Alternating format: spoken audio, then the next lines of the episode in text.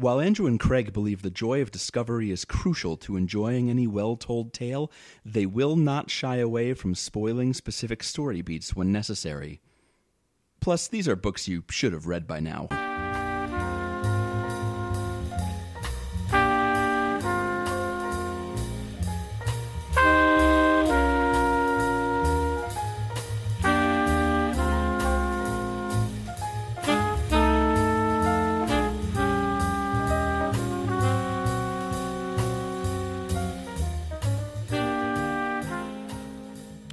Top of the Rocky Steps today. Boring. Bum bum bada bum bada bum bada bum. Everybody already did that. No one only in, like in the eighties. okay, so so welcome to Overdue. This is a podcast about the books Oh, that that you've been. Oh my god! If you interrupt me when I'm saying it, we can't start like that. huh? That's weird. Welcome to Overdue. This is a podcast about the books that you've been meaning to read. My name is Craig. My name is Andrew. And what I was moving on to say, since you were bored by me running to the top of the Rocky Steps, was that I saw a guy running with a parachute attached to him because he was too good at running, so he had to slow himself down. God made I have him, nothing. I have nothing to say to that except that that's really funny. God made him too perfect, and so I'm too fast.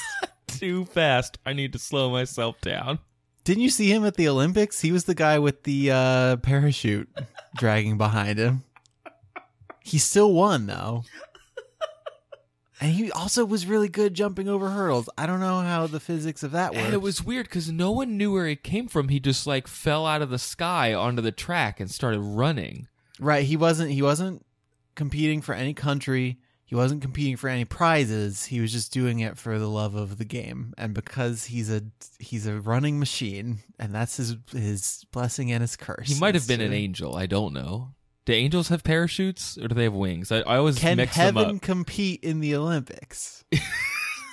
Only if hell can. Did you see hell's opening ceremonies? They were terrifying. Did you see? well, um, um, everyone remembers that year where hell boycotted the Olympics.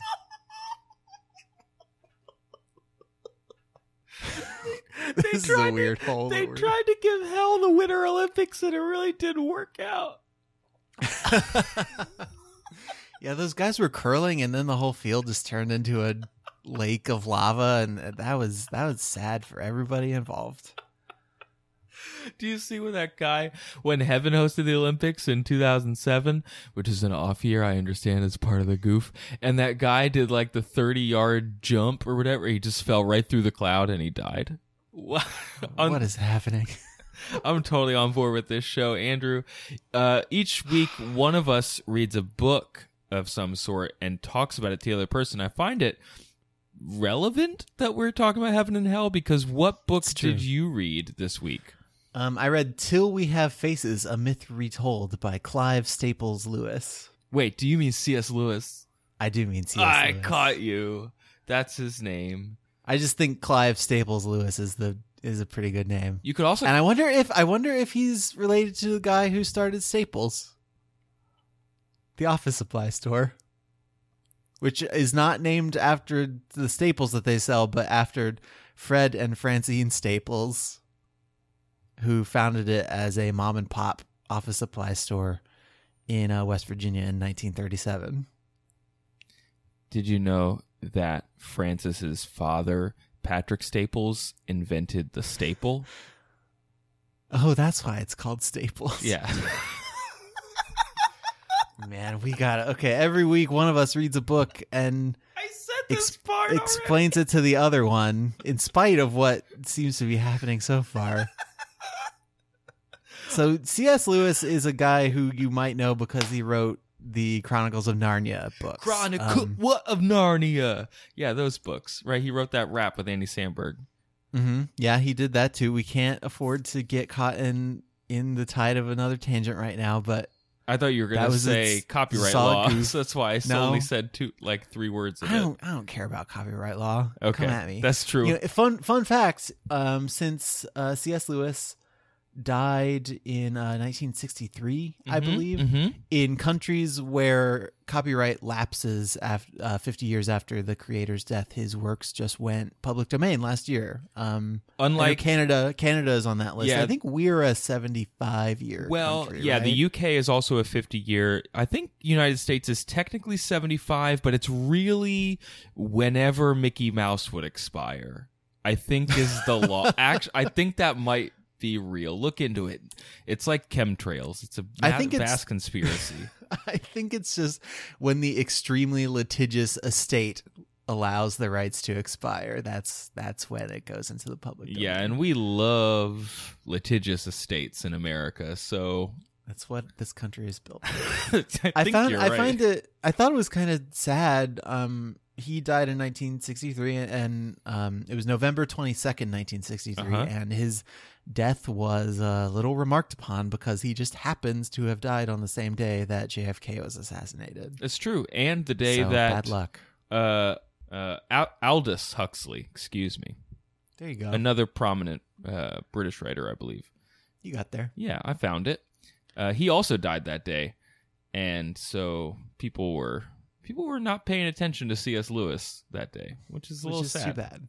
because a lot of Um, people like him now. What else can you tell me about C.S. Lewis? Well, he was born in 1898. At the age of four, his dog Jaxie died, and he announced that his name was now Jaxie. And at first, he would answer to no other name, uh, but later accepted Jack, the name by which he was known for the rest of his life. So Seriously? yeah. So I'm kind Oh. of glad that we did like a whole like goof on his name because he goofed on his name his entire life. I don't know if that was a goof. Well, he did um in later writings, particularly in his space trilogy, which is a thing I didn't know existed. More on Mhm. that in a second. He came up with like a concept of uh, animal sentience, which is like Hnau, spelled like H N A U. Basically, he seemed into the idea that animals like maybe had a soul or, or maybe deserved to be treated like more than animals. Now, did that work into the Narnia stuff at all? Because that's all about talking animals, or is I that think it- I think it- I think it that didn't work into Narnia as much as Jesus Christ worked into Narnia, sure, but it's a few few things did.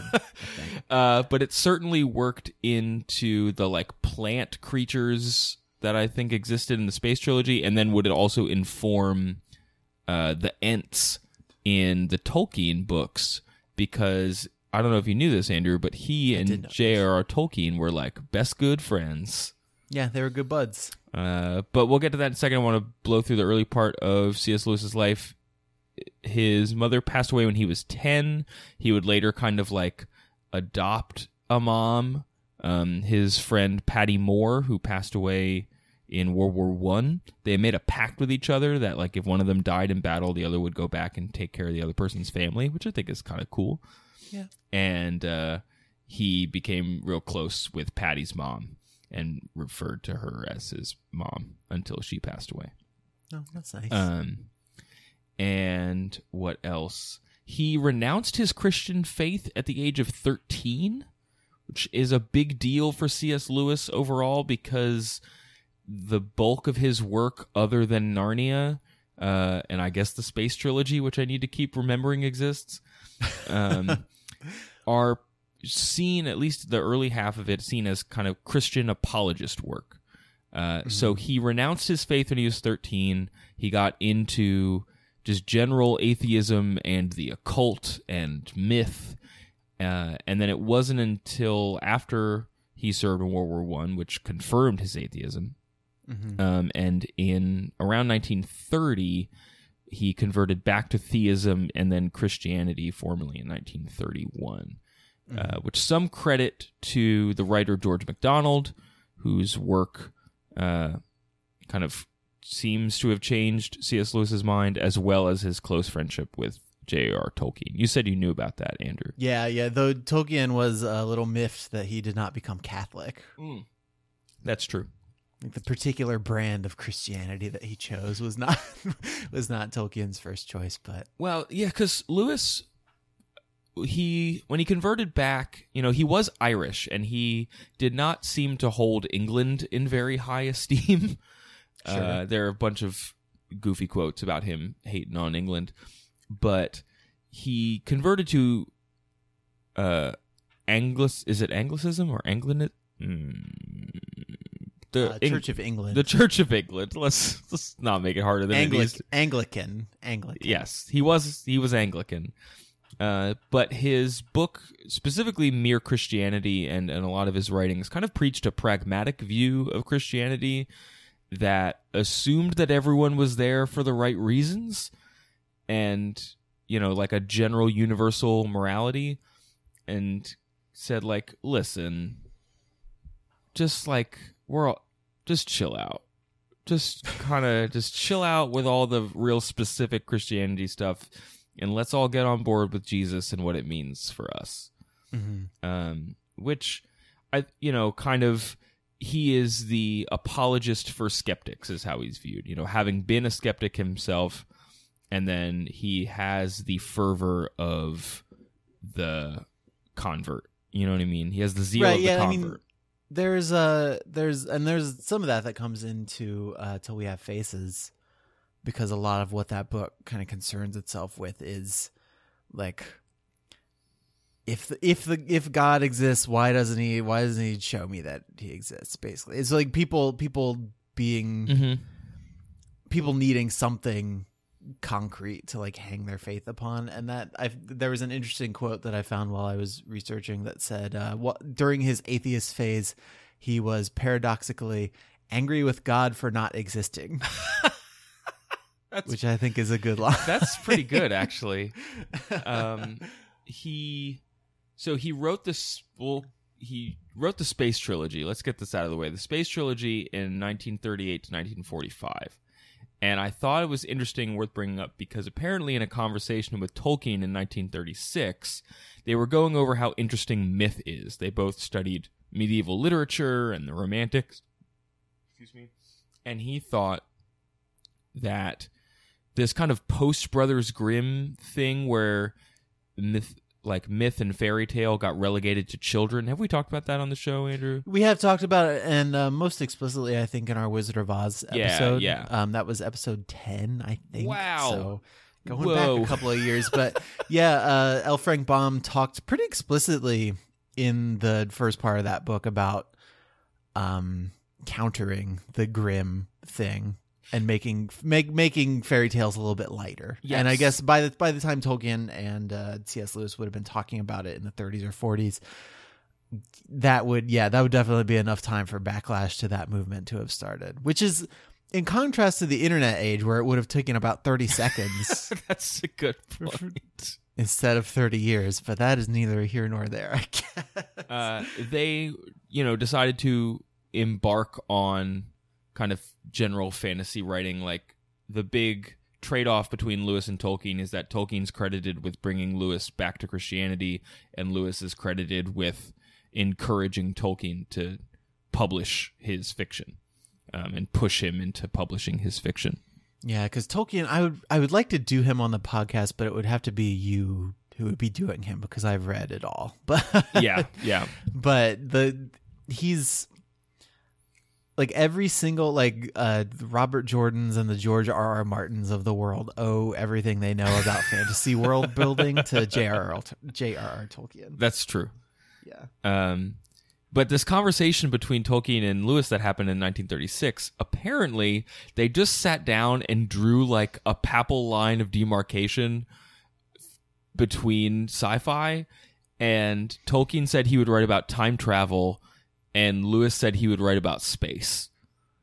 And Tolkien never wrote the time travel books, but no, I didn't. I was gonna say, when did he write?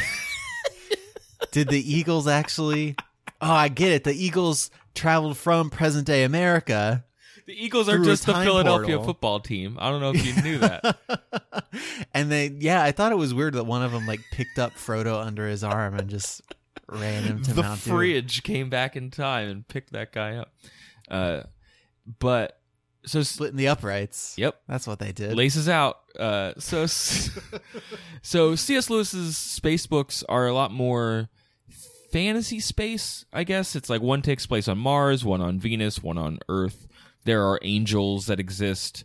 There, it's not really like the H.G. Wells. Here's what technology might r- might like bring.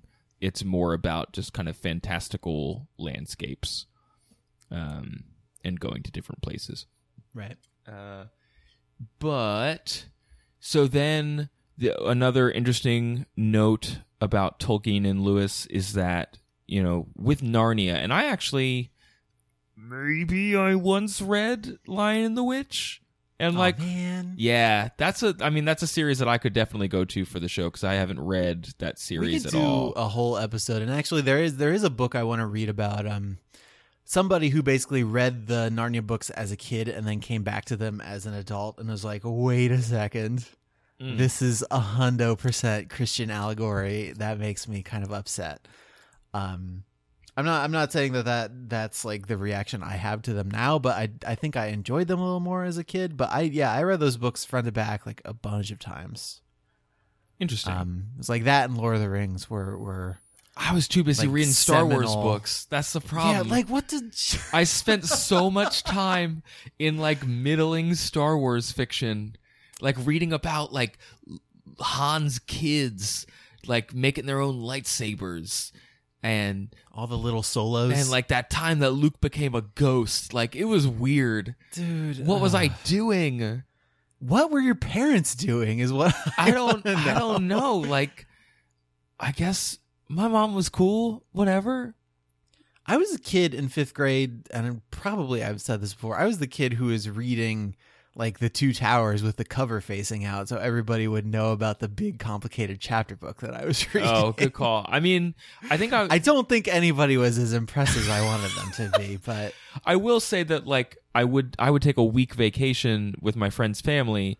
We'd go to a grocery store and I would buy a bunch of Star Wars books from the checkout line. Like I, that's mm-hmm. what I would spend my time doing. It wasn't like soaking up rays and tossing the pigskin. so did you read Lord of the Rings? No. Oh Jesus Christ! That's a, well, that's a, that's an appropriate name to invoke right now. But I, I've read The do- Hobbit, I like, don't, five times. I I don't know why we have not done three episodes. I don't know. You reading the Lord of the Rings trilogy. I don't I know. think that we need to make that happen. If you want to make that happen, you should email overduepod at gmail.com 10 times a piece for each of you and just Okay. So just demand that it happen. Okay, real quick though. Uh one of the oh, but talking about the Narnia books, Tolkien actually disliked how overtly allegorical they were. Yes. They the two of them disagreed on how best to weave Christian myth into uh, kind of these larger mythical tales. Like both Lewis and Tolkien were interested in medieval literature, and Lewis in particular, kind of Norse mythology, and his allegory, as we all know, that Aslan is Jesus, and some other stuff because I don't really know what the Sure. Yep. Uh huh. And um, Tolkien thought that that was heavy-handed and distracted from that, like distracted from the story itself, and would actually lead people to confuse what elements of Christianity you were referencing. Like he thought if you were being too overt with it, but still wrapping it up in this story, it would confuse people. Whereas you could just kind of like subtly put it in your book, like he did with Gandalf, I guess. You know what I mean? Yeah, I mean, there's there's a whole forward. I don't remember if it's to The Hobbit or Lord of the Rings, but Tolkien wrote this whole forward. Like he really disagreed with that reading of Lord of the Rings that has like the, like The Hobbit as World War One, and then Lord of the Rings as World War Two, and like the Eagles coming in at the end to save everybody is like America, and Mm. like he really did not like that reading, and he wrote this entire forward about how much he disliked allegory Mm. And he just he basically said you know any resemblance to uh, to real life events is entirely coincidental and please stop Okay. so yeah that, that I, I can definitely see that being a point of uh, contention between them because yeah lewis is pretty heavy handed and tolkien is like that's uh, i don't eh, that's not my jam Uh, we should. no thanks We should get. no thanks on the allegory No, thank you. We should get into the book uh, soon, but I just real quick want to run down little tidbits.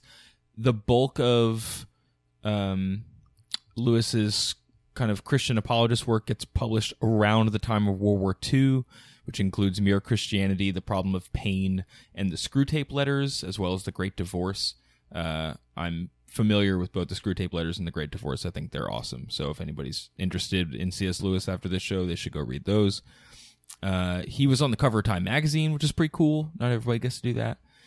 Um, technically, everybody got to do that. Oh, that's right. You were on it, and I was on it. in like 2006 or I 2007. walked right into that joke. when the when the person of the year was you. But anyway, go on with your Anyway, uh, he churned out a Narnia a year for like five years, starting in 1950, Mhm. which is pretty impressive. And then he did marry late in his life.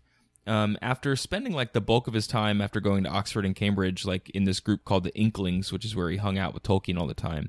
He in 1956, uh, three months before Till We Have Faces was published, uh, he married Joy Davidman Gresham, an American writer, poet, and novelist, and, and they were friends. And I think she actually helped work on Till We Have Faces,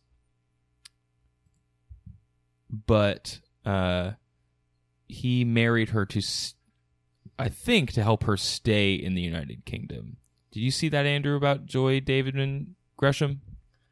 yeah, um, I just I mostly about that relationship. I thought it was really sad that she died Like like, four not- years later. not that long Yeah, after, and then he died a couple years after that. yeah. Um, yeah, but yeah, they they seem to have struck up, you know, a working relationship and friendship, and then that led to her leaving America. Um, she was a member of the Communist Party, and uh oh. like left her husband after converting back to Christianity, uh, and then had been you know working with C.S. Lewis and yeah, it seems like he married her so that she could stay in the UK legally, and then it turned into a thing where they appreciated their situation. So That's cool. yeah, I think that's it. We have we've not delved too far into like there's years and years of scholarship you can do on C.S. Lewis's Christian writings, um, which I'm sure some of which will come into play as we talk about the book.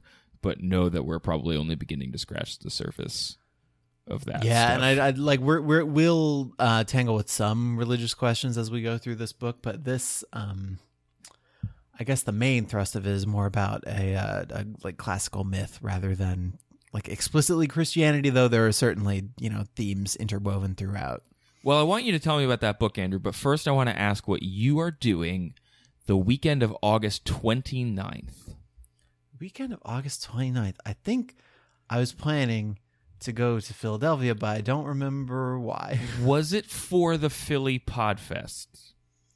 Yes, which is a probably. which is a dual weekend gathering of Philly-based, Philly-affiliated podcasts. Philly is short for Philadelphia. Oh, excuse me, Philadelphia, Pennsylvania. P- Pennsylvania, United States, United States of America, Earth, planet Earth, universe. Milky Wil- Milky Way galaxy first, universe, then the mind of God. Excuse me. Uh, so Did you, Jesus. uh, on Saturday, August 29th, it looks like Andrew and I will be doing a live show at Philly. You don't need to sound so tentative about it. Uh, we're super excited to announce that we are part of the Philadelphia Podcast Festival. Third Um, They're annual. going. They're going into their third year. Yeah. Um, and we are going to be doing a live episode recording. Um, at 2 p.m. on Saturday the 29th. Is that correct? That's correct. Now, that's correct as of this date, this recording on July 12th or 13th, whatever day it Right. is. Yeah, if if that changes, we'll let you know. But if you want to come see us, you should mark your calendars. Uh, this is happening at uh, the Tattooed Mom Bar, uh, which is on what street is it on? South in- Street. Mm-hmm. It's on South Street. Andrew and I went to a barley wine festival there earlier this year. It was super fun. They're cool. I'll It's have a- to post a picture of one of Craig's faces from the barley wine. It's a it's a really cool venue, and one of the reasons that it's a super cool venue is that they are hosting Philly Podfest like for free. So admission is free. Um, obviously, come and, and plan to get a nice drink in the afternoon. So I think it's 21 and up. If we have some folks who are listening, like in their college years, Yeah, no, I'm Maybe- 100% sure it's 21 and up. if maybe don't bar. come in. But yeah, so we'll keep you posted on more updates about the live show. But we wanted you all to know about it so you could start planning for it now. And uh, we we're going to be asking. Well, like we've we've been kicking around some thoughts about what we would read. Um, so we're having we've had a couple of ideas. One is that we would read uh, Grey by E. L. James. now? Why I'm just I'm just saying we're gonna we're gonna be polling the electorate. One Oh, another one that we thought about is uh, Go Set a Watchman, the new Harper Lee book. Um, and we are also gonna take uh take listener requests. I think just to see what would be the best fit for the live show. So yeah, they look look for more about that on Facebook and Twitter. Uh, but I think it's gonna be a really fun time. Man, you were just calling my bluff on this one. You were just putting it to the audience right away. I oh can't- am calling your bluff. I can't, I can't even control you anymore. Just tell me. Just I'm off the chain. sometimes we sometimes we plan things for this show, like we prepare notes, we read the books, like we actually read them. Sometimes we read the books. But then sometimes on one of us just goes, and we know that we're not going to edit it out later. Good job, Andrew. Listen, man, why keep why keep a secret? Why do I gotta hide this light under a bushel? This little light of mine, Yeah, I'm going to let it shine. yeah, that one. Tell me about this book. We've spent so much time not talking about it. Till we have faces. I got a face right now. Get. I'm making it at you. It's, it's, it's disgusted. Ugh. Uh, Till we have faces, a myth retold. This was uh, C.S. Lewis' final novel, uh, published in 1956, It's true. um, which is seven years before he died. Correct, that right? Mundo. All right. Um, let's talk about the myth that it's retelling first. Please, Uh, let's talk about it. So, what do you do? You know uh, the Cupid and Psyche myth? Yes, uh, I'm not going to ask you to bleep this out. It's part of the Golden Ass story, right? Right. Yeah, it's in a, a, a collection of stories by uh, Apuleius, called The Golden Ass. Mm-hmm, mm-hmm, Um, actually, I we were just packing up to move today, and I just took this book off my shelf and was like, "Oh, hey, hey, Golden Ass." just because I remember, I remember reading the story in college. It's about a donkey. Donkey. Did you say that out loud? Yeah. Did I say lots- anyone I'm saying hear lots you? of stuff out loud. Did And anyone hear Are you the say entire that to a book? public? I said it in my mind. Um, so the myth, the myth there, since you're you're getting caught up on minutia over there. So there were these three beautiful daughters who lived in some unnamed kingdom. Uh, the youngest one was the most beautiful of all, and she was so beautiful that everybody wanted to pay attention to her instead of to Venus. And Venus was like, uh uh And so she sends her son Cupid to make Psyche, that's the, the name of the youngest daughter, fall in love with the ugly person. Now you mean the goddess Venus? Right, Okay, yeah. just clarifying. Yes. Uh, but uh, Cupid, Butterfingers, scratches himself with his own arrow. Oh come and on, he- Cupid! And he, he falls in love with Psyche. Now, I feel like you need to have some kind of like safety on your heart bow so that you don't do this to yourself all the time. like, yeah, some sort of like plastic cover that you could put on it, like an outlet for babies, so that you Yeah, don't just like yeah. shove your finger in the love juice and then like fall in love with something. Du- I've seen Midsummer Night's Dream. I know what happens. People make fools of themselves. So Cupid and Cupid so Psyche, there's a whole bunch of stuff where like Psyche gets taken up by the West Wind to uh not not to be confused with the West Wing, which is a show that I'm watching right now. Martin now. Sheen came by. Martin Sheen comes down and takes Psyche to Cupid's like pal- palatial estate. But Cupid doesn't want her to see him. Okay. And so all every time when she comes comes to him, she's it's like it's dark out. And, and Psyche is pretty cool with this arrangement, but she's like, "Oh, I miss my sisters. Oh, can we can we bring them up?" And Cupid's like, "Oh God, in laws." but Psyche of Psyche convinces him to have the West Wing uh, bring them up. Okay. So Martin Sheen goes down again, grabs them, brings them up, and they are pretty jealous. And so they they convince Psyche to take like a lantern into the bedroom and light it up and see Cupid. Like that's that's what they want her to do because they're I don't know because of jealousy. Now, do they think that Cupid's going to be ugly? In in this myth i don't remember. Okay. i'm sure i'm sure there's a thing about it. It's, it's certainly an element of the story but it, of the original myth I, i'm not sure.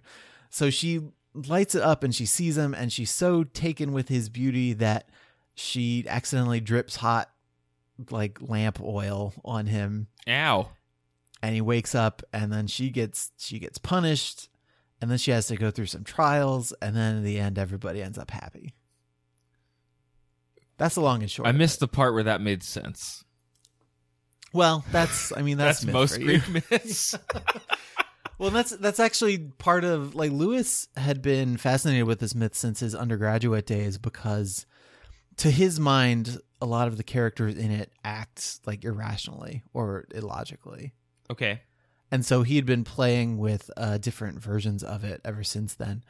Um, and apparently, apparently, this particular version did not take him long to write, but he had been thinking on it for a good long time. Huh. So, uh, in in the retelling of the myth, we we see it through the eyes of Orual. That's uh, O R U A L. Okay. Um, this is the oldest of the three sisters Cool. in the story, and she is actually ugly. Oh. And we're told that over and over again. So she she lives in uh, this kingdom called Glome with her dad, who's not super cool, uh, her sister, who's kind of a flibberty gibbet, a will o' the wisp, a clown, Okay. Okay, Grandpa. and um, and, and a few other people.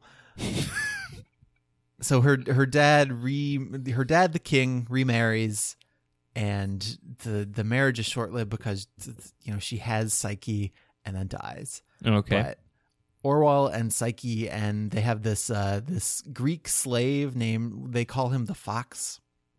That's a he's great kind of a- name.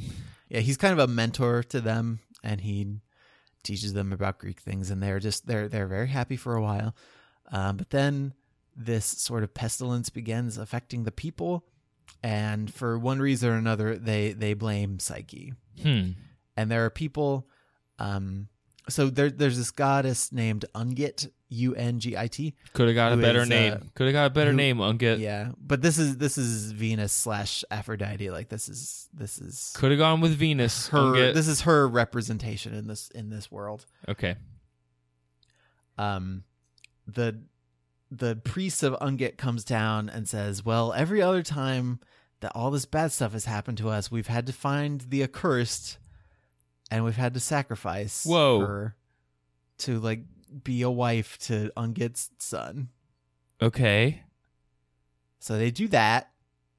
Okay. And Orual's super sad because she liked Psyche a lot. But she she decides a few days later to go to, like like the they take Psyche to a tree and like tie her to it and then leave her there. And the implication is that the gods will just do with her what they will. Um the fox is kind of a rationalist like he he thinks that a lot of the stuff that the gods like that are, that are attributed to the gods are just like chance and are not actually supernaturally driven. So they she, they kind of figure that maybe she's just gonna starve to death or get eaten by wolves or something. And so so Orual goes up to that tree to like find her remains and give them a proper burial and just like give herself some closure. But there's nothing there. There's nothing at the tree. So they go past the tree into this kind of forbidden place and Orual finds Psyche, and Psyche is like, "Oh man, I'm married to this super cool guy, and we live in this cool palace. Don't you see it?" And Orual's like, "No, I don't. I don't see it. Mm, What's mm. what's your deal?" And so, so in this story, like the the key departure point is that Orual, her sister, is not acting solely out of like petty jealousy. So she Orual gets into her head thanks thanks to uh, the fox and um, Bardia, the most popular baby name of 1956. Bardia. Hey, my mom. My mom was born in 1956, and her name is Barbara. That's like That's pretty close. I think it's it. yeah, I think it's the the Americanization of Bardia. that's, that's what I thought. um they they each talk to Orual and, and kind of say, well, Psyche must be like deluded. She was probably taken by like a thief or some kind of monstrous god, and she thinks she's happy, but she's not really. So Orual goes up and says, Dude, you really need to take this lamp and you need to light it when you go into the room so you can see who it is who actually is who actually you're married to. Oh, interesting. Okay, so in- this case, Orual is not, you know, oh, haha, like turn on the light and see how dumb your husband is. It's like, no, really, like you need to go in because it might be like a demon or something. See, it's it's double sided because she does it out of love, but the other side of that love is that she is super jealous because she kind of sees herself as a mother to Psyche, Okay. and she is feeling bitter that Psyche could find like love and happiness with anybody else, Okay, that seems which valid. is another which yeah. is another key thing about the book. Yeah. So Psyche does this, and then just everything literally explodes. Oh no. oh no. and Psyche gets like exiled, and Orual kind of gets a glimpse of a god who tells her that Psyche is Psyche's out, Uh oh. and that you know, and that Orual will be Psyche, and it's all like a very, it's a very, it's it's Orual is is pretty sure that the gods hate her now, and that everything is just gonna go bad from here on out. Well, it sounds like she broke all the rules, I guess. I don't Yeah, really didn't do understand what rules she broke, but it sounds like she broke them. Yeah. Um so I want to try and just run through the rest of the plot synopsis stuff. So the book is split up into two parts. Part 1 is Orual's complaint against the gods because she Orual becomes queen. She actually is pretty good at it. She, you know, she wins some wars, she makes peace with the neighboring kingdom, she makes a lot of improvements to the kingdom. She Got- frees a lot of her slaves. yeah, you got to Like- like install that people- elevator. People have been clamoring for that elevator for years. Yeah, I mean it's just, it's just smart to make it to make it handicap accessible. our kingdom is now handicap accessible. Whereas before we were holding on to our historic status to prevent us from installing this elevator, which was a huge cost. Yeah, no, that does not seem like a good shield and so she, I mean, she's waiting for the for the other shoe to drop for a long time, but I mean, she she's a she ends up alone. Like she doesn't she she never marries. She never has children. Um, she marries her sister off to you know the second sister, um, who factors in, but you know in the space of an hour long podcast, I'm probably not going to talk about her a whole lot. Uh, marries her to the king of some neighboring kingdom, like to strengthen the bonds between them. Gotta be friends with Spain, you know. Yeah, sure. Orual knows what's up. fantasy Spain. So so Spain. So, uh, but eventually, one day, she happens upon the shrine, and it happens to be to a person with Psyche's name who had a, who had sisters, and basically this the the like priest who runs this little shrine tells her the version of this myth that we know. So Oh, sisters who are who are acting entirely out of out of jealousy and bitterness and self-interest. Like ruin all this stuff for psyche and so the the entire first part of the book is framed as orual saying well i'm going to tell him the real story i'm going to tell him what actually happened Hmm. um, which is which is kind of neat and then the second part of the book which is much much shorter the first part is like 18 19 chapters something like that and then the second part is four or 5. Oh wow, okay. um, it kind of happens after Orual has had her eyes opened to to some of the things that she is she's done badly. So she she Orual throughout the first part of the book sees herself as kind of wronged by the gods and uh, like a loner and nobody loves her. And like she's always having to c- compete with other people for her love. Like like the fox is originally from Greece and so he has this love of his homeland. And if he wasn't a slave like he wouldn't stick around. And Bardia has this wife and a bunch of kids who he goes home to every night and like oh I he the the soldier gig is just something that he does to to put food on the table and of course the whole like root of it is her being jealous of Psyche having found love with this other person Yep, of course. and so the second part of the book is about her seeing her seeing her fault Okay. in in all these relationships Okay. like she she comes to realize that she like with with Bardia in particular is a big example like he you know he goes home to his wife but she also she rides into battle with him she comes up with stuff for him to do just to keep him at the castle late like she's she has devotion from him that his wife does not necessarily have Mm-hmm. Mm-hmm. and his wife blames Orual for kind of using him up and and making him sick and like and weak and and die before his before his time basically. Whoa.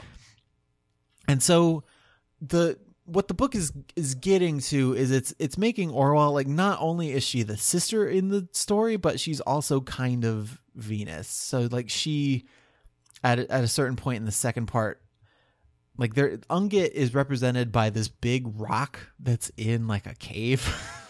Yeah, beautiful, like Venus. yeah, Venus but- de Milo, a rock. but the rock is you know it's a it's a lumpy rock it's just like a rock whatever but it's the kind of rock where if you look into it you can see a bunch of different faces like you can make out Whoa. different shapes in the rock and she sees her own ugly face in it while she's looking into it Okay.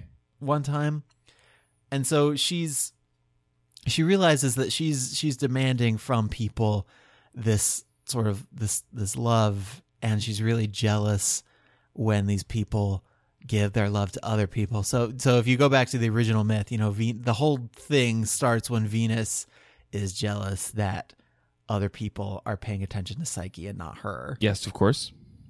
um, so that's that's kind of that's one interesting parallel. Um, I mean, do, let's let's stop. Do you have any like questions or anything first? I know this is it's pretty dense. Like it's it's Yeah, I was gonna ask, like, what is qu- it like the to first read? part? The first part is a really quick read, actually, and is a pretty it's a pretty engaging story. I'm not. I kind of wonder what people who read Narnia and want to read more C.S. Lewis, like people who who would pick that pick this book up based on that, uh, like how they would respond to it, because there are some like fantastical elements that recall that series, but it's very different in like tone. Is it all first person? Is it all I'm telling the story? Yes, yeah, Yeah, see- yeah. It's it's it's laid down as like her writing out a diary, like her writing out her complaint. Yeah, because from what I from what I know, uh, you know, I know I know Screwtape and I know Great Divorce, and like I said earlier, both of those are you know first person stories, and and Great Divorce is like its own little parable that happens, and Screwtape, as I think I said on a previous show, is structured as a series of letters. So I I'm not surprised that that he's working in this mode. Do you do you have a sense of like? are there moments where it feels more like Lewis talking? Does that make sense? Espe- What do you like mean? in the second half, like are there elements of kind of her recant of her previous like condemning of why it's not her fault? I mean the the book has a a message that I think is trying to convey. If that's what you if that's what yeah, you're let's getting at, sure go for it. I I mean actually I don't think it's quite as overtly Christian as like the Narnia books are. Like it's it's it hews a lot closer to the the Greek myth and and you know as, asking questions about religion and about gods like within the frame of that myth but also it's not like Psyche is Jesus or something like No, no no, that's fair. yeah, yeah, you can't you can't draw the kind of one to one like lines between different characters and then different figures in Christianity. I guess that you can in a lot of the Narnia books. Um, so let's go. Where shall we go, I'm- Andrew? I'm gonna read. I'm gonna read you some quotes. oh, hit me with the quote. Um, With I'm gonna quote read stick. you. I'm gonna read you how the first book ends, Okay. which is you know her complaint against the gods, and then I'm going to read to you like the answer that she kind of finds to the question. This, Oh, interesting. Okay. with. So okay. I say therefore that there is no creature, toad, scorpion, or serpent so noxious to man as the gods. Let them answer my charge if they can. It may well be that, instead of answering, they'll strike me mad or leprous or turn me into beast, bird, or tree. But will not all the world then know, and the gods will know it knows, that this is because they have no answer? Hmm. So that, that that gets to the core question of this of the first part of this book is like if if Psyche were really married to a god and happy, why can't the gods tell me about it? Or like why why won't the gods talk to me? Why can't I talk to the gods? Why won't they like give me some sign? This seems Which I think is a which I think is a core religious question no matter what religion you're subscribing to. and it certainly seems to jive with Lewis's perspective, which is that of the, you know, scorn religion, and then like what you said, the qu- the quote about him being mad at God for not existing, and then, from what I know of his other writings, the heart of the matter is like, it's easy to hate on religion and faith because of what it refuses to tell you, but what it refuses to tell you is the ultimate test and reward of that faith. Uh, seems I, I think in in what little Lewis scholarship I have, that seems to be the argument. So, like, what i- what is her answer to that question? So there's a there's a sequence in the second part of the book where she has a vision basically where she is actually reading her complaint to the gods and she gets up to them and she realizes that it's not, you know, it's not the book that she wrote. It's a much smaller looking scroll that has, you know, that has less stuff in it. And she just she is going she feels like she's going to open her mouth to say, you know, this isn't mine, this isn't what I wrote, give me my book back but then she hears herself reading this complaint anyway and this is a this is a key component of uh, of what she says um you know well that I never really began to hate you until Psyche began talking of her palace and her lover and her husband. Why did you lie to me? You said a brute would devour her. Well, why didn't it? I'd have wept for her and buried what was left and built her a tomb and but to steal her love from me? Can it be that you really don't understand? Do you think we mortals will find you gods easier to bear if you're beautiful? And it kind of goes on like that, but it it boils her like she rationalizes a lot of stuff about why she's upset, but if you boil it down to its base components, she's basically mad that Psyche could love something else. Yeah, and something that she can't understand Yeah. and can't yeah. see physically. Mhm. Yeah, I that I know Lewis has has spoken or written at least that like his main innovation for the story it's twofold, right? It's it's the setting it in her perspective and it's the making the palace invisible part, Mhm. which both seem to reinforce what he's interested in from a theistic point of view. Yeah. Um, and so this is the this is the first paragraph in chapter four that really gets to the heart of like what the answer is. Sure. Uh, the complaint was the answer. To have heard myself making it was to be answered. Mm. Lightly men talk of saying what they mean. Often when he was teaching me to write in Greek, the fox would say, Child, to say the very thing you really mean, the whole of it, nothing more or less or other than what you really mean, that's the whole art and joy of words. A glib saying. When the time comes to you at which you will be forced at last to utter the speech which has lain at the center of your soul for years, which you have all that time, idiot like, been saying over and over, you'll not talk about joy of words. I saw well why the gods do not speak to us openly, nor let us answer. Till that word can be dug out of us, why should they hear the babble that we think we mean? How can they meet us face to face till we have faces? Hmm. And so the gods only listen to her, will only speak to her once she is she has figured out what it is that's really been bothering her this whole time, I guess. Yeah, once she has seen her own face when she has spoken Yeah. to herself truthfully. Yeah. Like why why the god the gods don't need to hear like your whole figuring it out phase. They don't need to hear like your college experimentation they don't want to see whatever. your weird high school haircut. They don't want to deal with your like dumb bands that you like. right, they don't want to read that trapper keeper full of crappy poetry that you wrote in junior st- junior high study hall. Like They want you to get into life, get knee deep in the crap that is life, and then see what your crap is and be able to identify it and then Mhm. ask a real question. right. Yeah. Okay. And then the uh the last thing I want to get to and then we can we can um talk about whatever other questions you have. I think the most overtly Christiany thing in this book is is how the fox is kind of represented. Like he's Interesting. he's he's the skeptic's viewpoint. Okay. And so there's there's one point where the priest of Ungit is saying that you know we must sacrifice the accursed to get rid of this stuff that is happening to us, but also this is going to be a bride of God, so we must offer the best of our like you know the best of our people, whoever is worthy of being a bride of God. And the fox is like, well, that is that not kind of contradictory? Hmm. And I was actually I was thinking that as I read the priest talking, and then the fox was like, "Hey, hey, that doesn't make any sense." yeah, I've I've read more than once that Lewis was well trained in debate and engaged in in more than a couple public ones.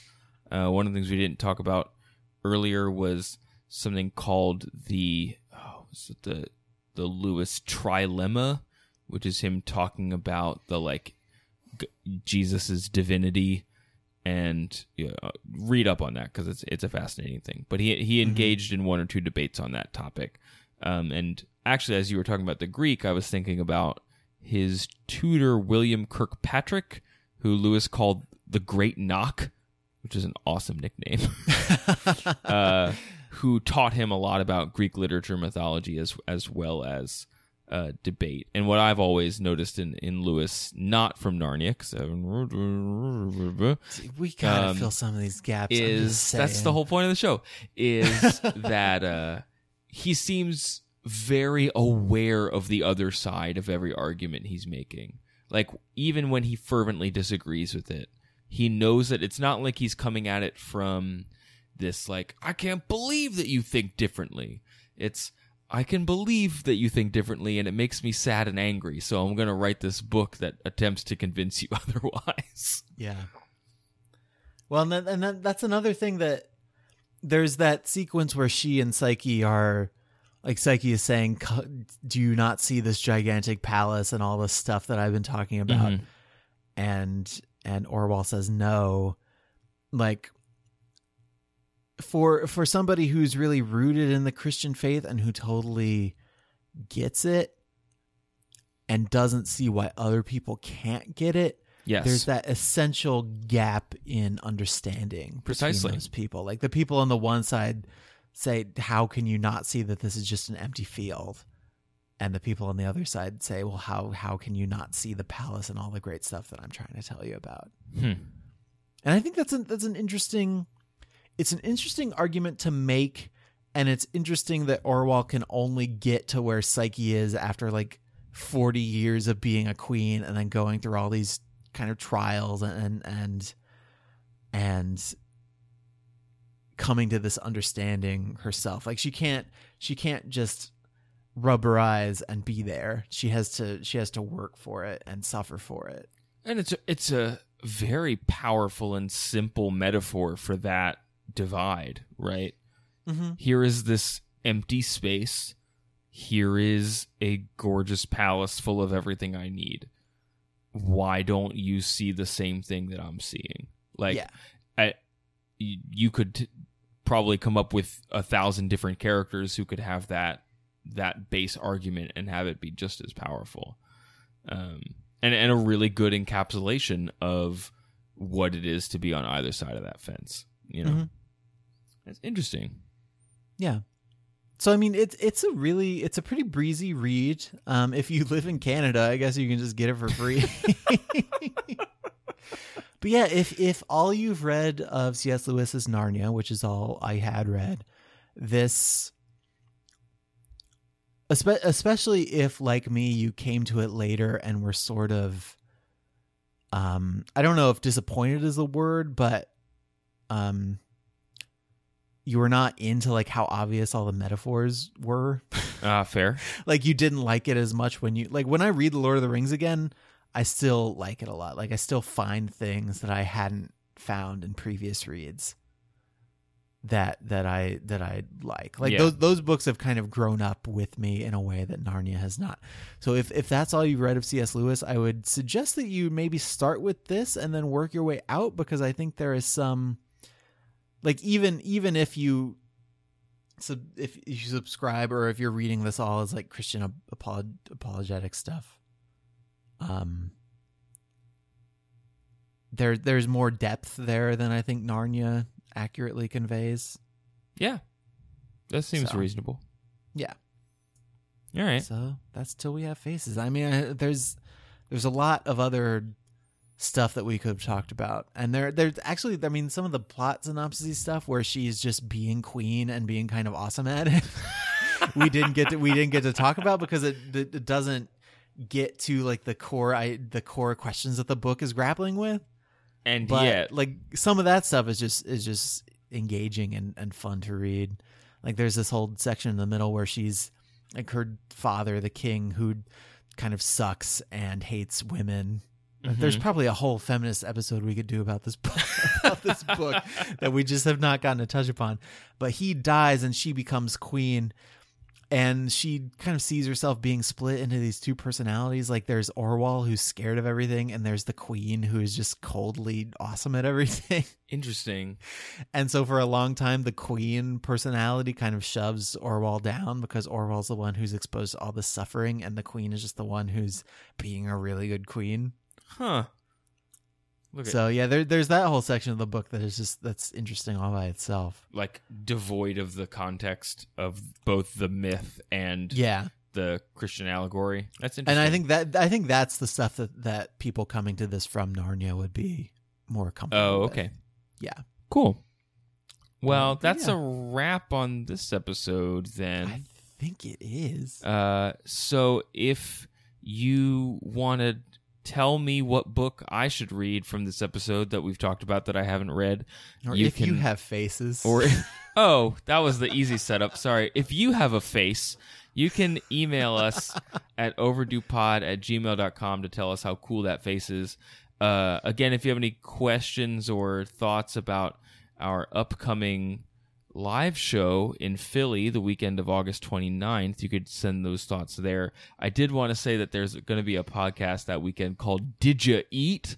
Which is just a great name for a show. I assume it's about food. I hope it's about food. If it's not, that's even better. Um, you can also reach out to us on Facebook or Twitter. That's where we'll be, you know, kind of quickly posting info about those things. So I want to thank. Uh, oh, well, I should say twitter.com slash overdue pod and facebook.com slash overdue pod. I want to thank Nice. Albie, Cameron, Eric, Ray, Matthew, Sarah, John, Terry, Catherine, Rachel, Sean, Catherine, Jennifer for reaching out on social media this week. I didn't mean to make it like a cheer or anything. That's just kind of what happened. also, I want to give a big thank you to Kevin of People of the Web. Uh, Kevin took some time to interview us this uh, past week and put us on episode five of his show, uh, which was super fun and just a you know a great chance for us to chat both about how the show came to be and about how our listeners kind of keep us going. Yeah, so that's at uh, peopleofthewebpodcast.com. Great. Um, that was a fun show to do. Um, if you want to find other stuff out about our little show, you can go to overduepodcast.com. That is where we have iTunes, Stitcher, and RSS links that you can use to subscribe to the show um, and, and get it automatically every week when new ones come out. If you subscribe to us in iTunes or Stitcher, leave us a rating or a review. Um, that helps in the rankings and it makes us feel really good. Um, we've gotten a handful of nice reviews this week, which I really should have been ready to read. Yeah, you really should have. I, you do this every I week. You really, I know you really like to read these. Speaking the sentence slowly. We got reviews from Catherine Mark, uh, Lappin Lappin 80. Those were both very nice. Cool. Um, Anything else? also- sh- yeah. Yeah, we have we have Amazon links to the books that we have read and are going to read. If you want to read along or read ahead, click those and buy the books. We get a little cut of that. We've also got a link to our Patreon page. That is patreon.com slash overdue pod. That is a place where you can pledge a small amount of money per month that helps us uh, cover hosting costs and book buying costs and equipment costs and uh, we're we're hoping to have some stuff at this live show for people to take home with them that I think that money is going to end up paying for. yeah, Um, one of our larger milestone goals is to do a live show. This will not supplant that uh, because this is kind of part of a festival. That goal is ultimately kind of us just running everything and doing a show. So, you know, help us reach that goal. Um, oh, and one other thing, Andrew, the uh, our friends at Book Riot are having like a big book festival called Book Riot Live November 7th and 8th this fall at the Metropolitan West in New York City. Uh, we're still New York City. New York City, the Big Apple.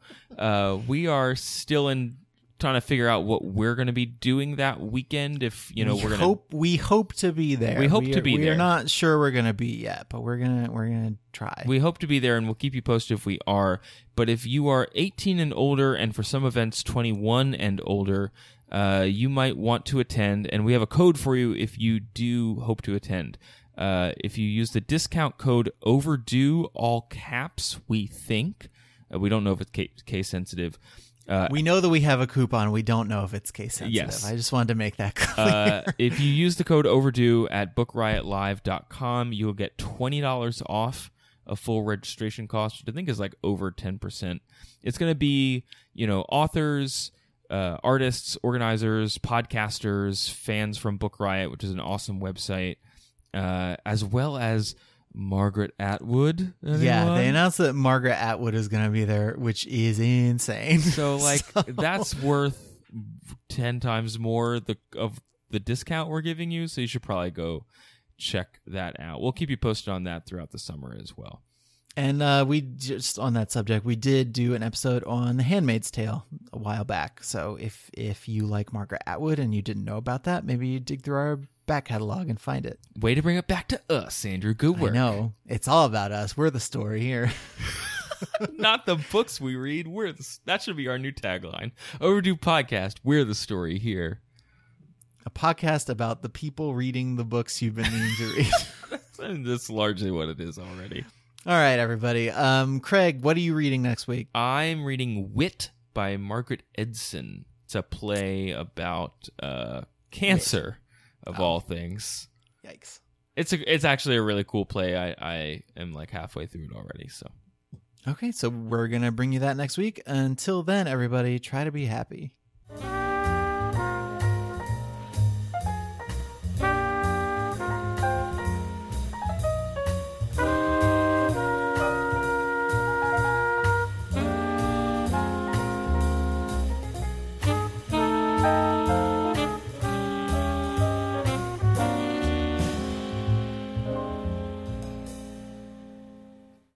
I hate you.